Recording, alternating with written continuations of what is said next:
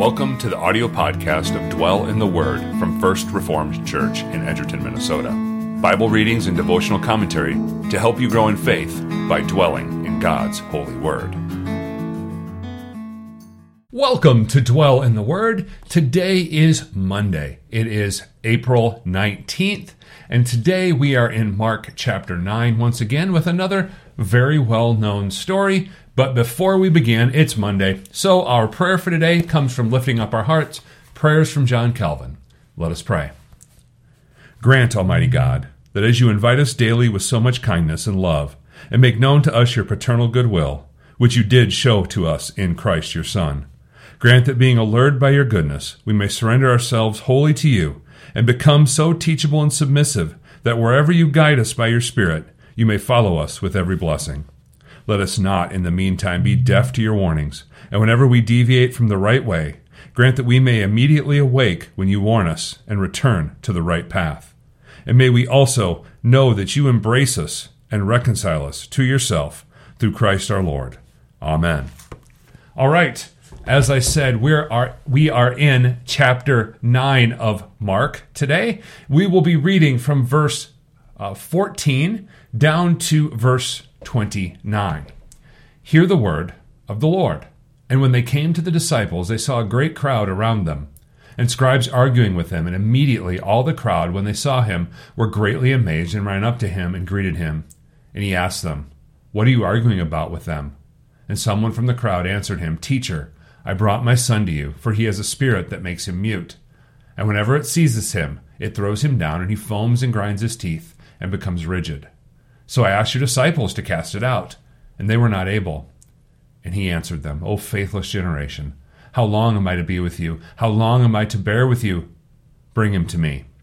And they brought the boy to him, and when the Spirit saw him, immediately it convulsed the boy, and he fell on the ground and rolled about, foaming at the mouth.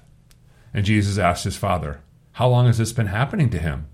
And he said, From childhood, and it has often cast him into fire and into water to destroy him. But if you can do anything, have compassion on us and help us. And Jesus said to him, If you can, all things are possible for one who believes. Immediately the father of the child cried out and said, I believe, help my unbelief. And when Jesus saw that a crowd came running together, he rebuked the unclean spirit, saying to it, You mute and deaf spirit, I command you, come out of him and never enter him again. And after crying out and convulsing him terribly, it came out and the boy was like a corpse, so that most of them said, He is dead. But Jesus took him by the hand and lifted him up, and he arose. And when he had entered the house, his disciples asked him privately, Why could we not cast it out? And he said to them, This kind cannot be driven out by anything but prayer. Well, this passage is a little bit longer than some of the other passages that we have been looking at, and it is very unique.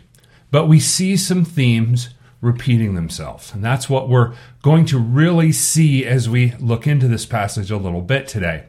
Well, the story is pretty straightforward. This man brings his son, who is having issues with a demon, to the disciples, and they are unable to cast this demon out. And so Jesus comes and he is he it's interesting he uh, kind of has something to say here. Let me scroll back up here. That that is kind of intense, right? Oh, faithless generation, how long am I to be with you? How long am I to bear with you? Well, Jesus is uh, seeing the lack of faith from these people in this story, and so they bring the child to Jesus, and he asks some questions. This boy has had this demon uh, issue since childhood, and it's extreme. Like I said, this is an interesting story. Uh, the demon would even throw him into water and fire, trying to destroy him.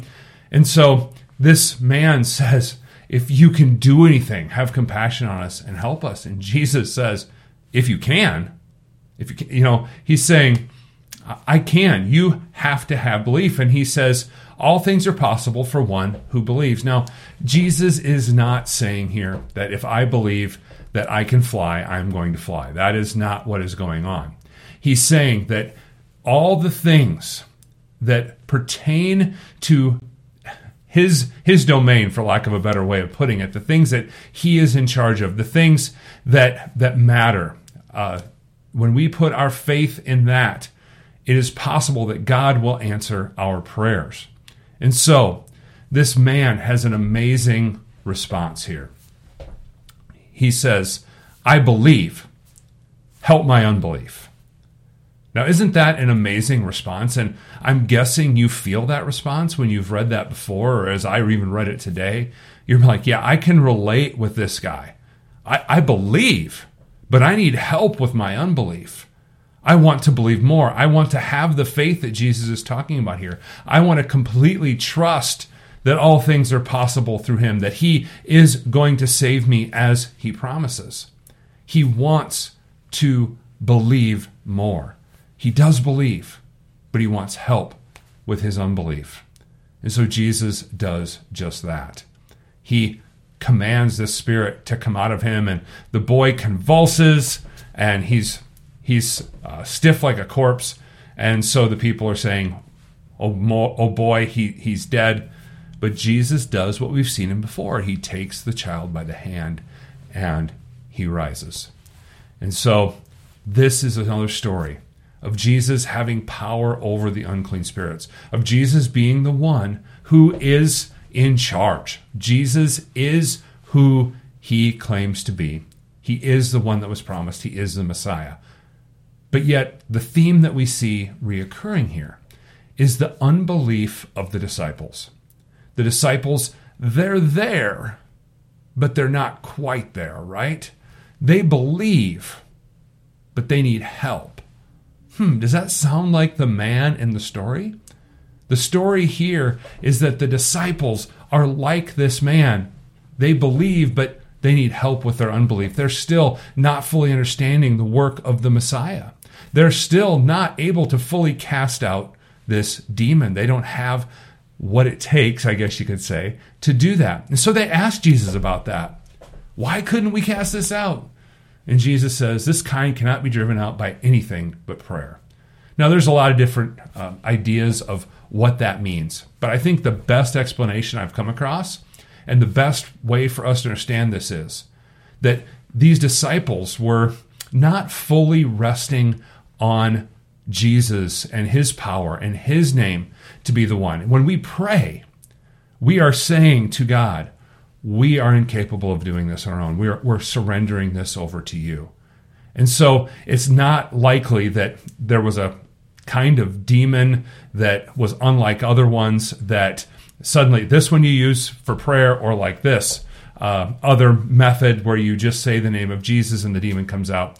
It's likely here that Jesus is saying you need to rely on God. You need to rely on me. You need to stop trusting yourselves. You need to have faith because anything is possible when you believe. And so you need to have faith, and prayer shows that reliance that we have on God.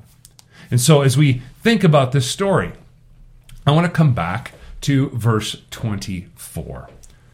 This line that this uh, child or this man says, the father of the child says, I believe, help my unbelief. This is an excellent prayer for us every day. Lord, we believe, but we are going to come across things every day that are difficult for us. And we're going to have unbelief. And so, Lord, help us with our unbelief. And we have a sure, sure and certain confidence that He will do that because He has given us His Holy Spirit. We have His Word. And those two things work in us to build us up in faith and to help our unbelief. We believe, and through the Word and Spirit, God continually helps our unbelief. And so may we step out into God's world today, confident that He will do this. May we believe and trust as we step out into the world that God, through His Word and Spirit, will help our unbelief today. So may we live in faith in service to Him. Let us go to prayer. Gracious God, we believe. Help our unbelief.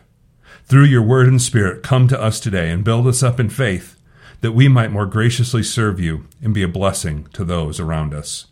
Today we bring our prayers for your church around the world. We pray that we would be united through the message of the cross and that we would be reminded that we are a people brought together not by any earthly markers, but instead that we are a people from every tribe, tongue, and nation that is united in what Jesus has done for us in his death, resurrection, and ascension. We praise you, for you are our helper and the one who upholds our lives. And we offer the sacrifice of our lives to you and give thanks to your name. You have delivered us from every trouble, and we know you as the God who saves. We pray all these things in the name of Jesus. Amen. All right. I hope you have an excellent start to your week. Take care. Thank you for listening to Dwell in the Word. You can find more information about First Reformed Church at our website, edgertonfrc.org. Dwell in the Word episodes are available weekdays on Monday, Wednesday, and Friday. You can also watch the video versions of these devotions at our Facebook page and YouTube channel.